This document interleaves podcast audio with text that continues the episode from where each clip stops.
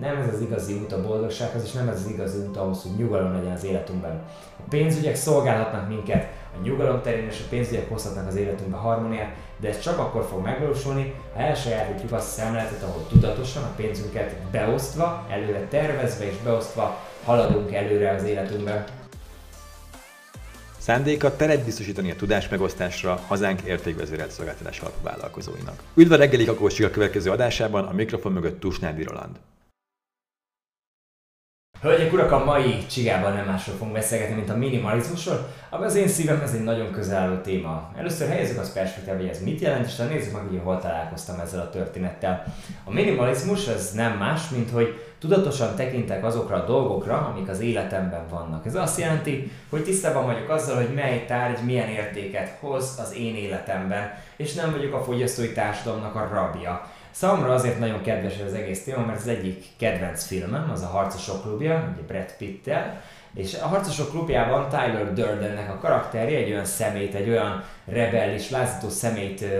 ö, teremt meg, aki elítéli teljes mértékben a fogyasztói társadalmat. És azt gondolom, ez egy véglet, nem szeretnék eljutni oda, ahova a film végre Tyler Durden által eljut a főszereplő, de egy másik véglet az, amikor pedig ugye a tárgyaink uralnak minket. Valahol a kettő között van az igazság, és fontos az, hogy mi definiáljuk ezt magunknak. Szerintem ebben picit segít a tudatosság és a minimalizmus. Én amikor először találkoztam ezzel a kifejezéssel, az egy Netflixes dokumentumfilm által volt, van egy nagyon híres dokumentumfilm, Minimalism ennek a címe angolul, ami minimalizmus ilyen magyarul is, és ebben a filmben igazából kettő darab hát ilyen tipik amerikai karaktert mutatnak be, hogy hosszú, hogy rövid hogy csávó, akik megmászták a multi, hát ilyen corporate ledőr, ez a multi rabszolgaságnak a tetejére értek tulajdonképpen, hogy ezt így kimondjuk elég magas szintet értek el benne. Nem a multival van alapvetően a probléma, hanem azzal van a probléma, hogy ők élték ezt meg, és azért merek ilyet mondani, mert ö, egyébként kb. tök mindegy most multis vagy vállalkozó, mindenképpen meg lehet csinálni a rabszolgasságot, ami így szól. A rabszolgasságnak ez a képlete. Keres egyre többet, legyen egyre nagyobb a bevételed, és költs egyre többet, költs egyre többet, költsél annyira sokat, hogy hiába egyre nagyobb a bevételed, hiába van barom jó fizetésed másokhoz képest, hiába van óriási a bevételed már másokhoz képest, költsél annyira sokat, hogy így is képes legyél felhalmozni adósságot. Hát, aki csinált már ilyet, őt üdvözlöm a klubban, én is csináltam ezt már a saját életemben, Nincsen ezzel alapvetően semmi probléma, azzal van a probléma, ezt nem ismerjük fel, és nem kezdünk el ezen változtatni, azzal a probléma van. A két srác, a filmnek a főszereplője, ők Joshua és Ryan, talán azt hiszem a srácoknak a neve, felismerték ezt, és hála jó Istennek elkezdték először csak kitisztítani a lakásukat, elkezdték megszabadulni azoktól a dolgoktól, amik nem voltak hasznosak az ő számukra, és már így is többletbevételre tudtak szerteni, valamint utána odafigyeltek arra, amiről már egy korábbi adásban beszéltünk, hogy az életköltségeiket tudatosan tervezzék meg, az életszínvonaluk, hogy mennyit költenek bizonyos dolgokra az életükben, ez tudatos legyen, és ezt, ehhez tartsák is magukat így, ezáltal tudtak kiszabadulni a multis rabszolgaságból, de mondom még egyszer, ez vállalkozói rabszolgaság is lehet, ha a bevételed hiába nő folyamatosan azzal, egyenesen, arányosan nő az életszínvonal is. Van egy nagyszerű blog, amit én nagyon szeretek Magyarországon pénzügyekkel kapcsolatosan, az íróját úgy hívják, hogy Csernok Miklós, és ez a kiszámoló blog, amelyben az egyik legjobb cikk, amit valahol olvastam ebben a témában, az az életszínvonal inflációja. Ez pontosan erről szól, hogy hiába volt jó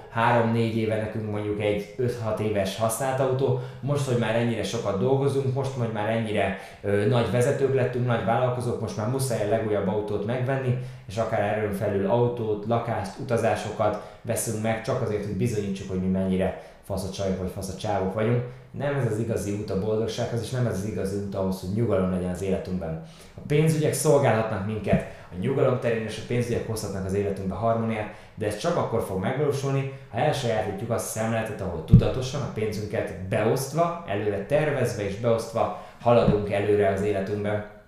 Ebben segít a minimalizmus, amely például az én életemben azt hozta, hogy jelleg az irodámat úgy rendeztem be, hogy vettem magamnak egy darab, hát ilyen négy-öt fiókból álló kis szekrényt, és azt mondtam, hogy ami ebben nem fér bele, annak mennie kell. Ez egy nagyon egyszerű hüvelykúj szabály volt, ami ebben nem fér bele, annak mennie kell. Az elmúlt pár évben körülbelül, hát szerintem olyan 40-50 alkalommal ö, költöztem, sok ö, utazás is volt ebben, de Magyarországon is több helyen laktam, egyszerűen volt, hogy kerestem a helyem, volt, hogy különböző ugye Barsról, Pécsre, Pécsről Budapestre költöztem például, emiatt nagyon szépen szűkült le folyamatosan a ruhatáram, És az a szemléletet követtem, úgymond egy minimalista szemléletet, és ekkor még nem is tudtam, hogy ez egy minimalista szemlélet, hogy amit nem használtam mondjuk 3-4 hónapig, és nem hiányzott nekem, amikor úton voltam, azt utána fogtam, és szimplán elajándékoztam. Tehát olyan ruhákat, amiket folyamatosan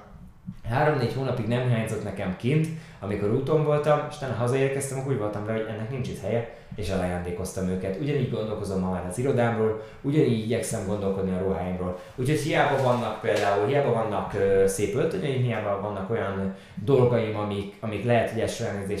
akár ilyen kicsit snobnak is tűnhetnének, ezek a dolgok, vagy ezen dolgok mögött igyekszem arra, hogy tudatosság legyen a választásaim mögött, és igyekszem arra, hogy a tárgyak, amik az életemben vannak, azok értéket adjanak hozzá az én létezésemhez, és ne a tárgyaimnak a rabszolgája legyek. Ez azt gondolom, ha elkezdjük elsajátítani ezt a szemléletet, azért változtatja meg nagyon a, a, a, azt, ahogy látjuk a világot, azért változtatja meg nagyon, mert utána egy bizonyos költés, egy bizonyos költésnek nem csak az lesz a, a, a lényege, hogy mennyit adok ki rá, hanem az is a lényege lesz, hogy most miről mondok le ezáltal. Tehát tanít egyszerűen egy olyan szemléletet, amivel tényleg tudatosabban, tervezhetőbben és nyugodtabban tudunk hosszú távon élni. A minimalizmussal kapcsolatosan fontos azt elmondani, hogy az elején is kezdtem ezt, hogy ez nem azt jelenti, hogy holnap egy jurtába kell költöznöd, és poncsóba kell járnod egész nap, ez egy véglet, nem ezt jelenti, ha ezt ez boldogát tök jó, de alapvetően csak arra ö, szándékozik ez a történet, abba, abba az irányba terel téged, hogy ne legyél egyszerűen a fogyasztásnak a rabszolgája, és nézd meg azt, hogy mik a valójában fontos dolgok neked, és tudatosan tervez a pénzügyeiddel, hogy azokra valóban fontos dolgokra tudj időt szállni, tudj pénzt szállni, és azokra az emberekre, akik,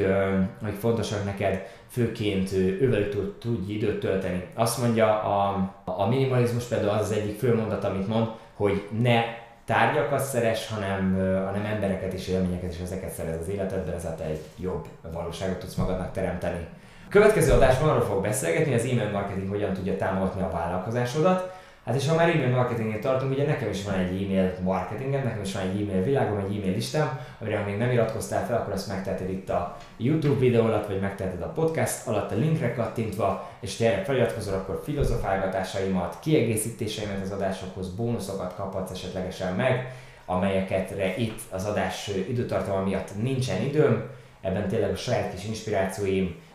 és, és esetleg mélyebben kifejtve a gondolataim írásban, amik meg tudnak történni. Örülök, ha erre feliratkozol, és örülök, ha ennek része vagy. Igyekszem olyan tapasztalatokat megosztani veled, amely által igencsak sok hát felesleges költéstől és felesleges stressztől tudlak téged megkímélni, és egy, egy, egy boldogabb, egy szabadabb vállalkozó élet irányába támogatni téged. Találkozunk a következő adásban, ahol az e-mail marketingről fog beszélni.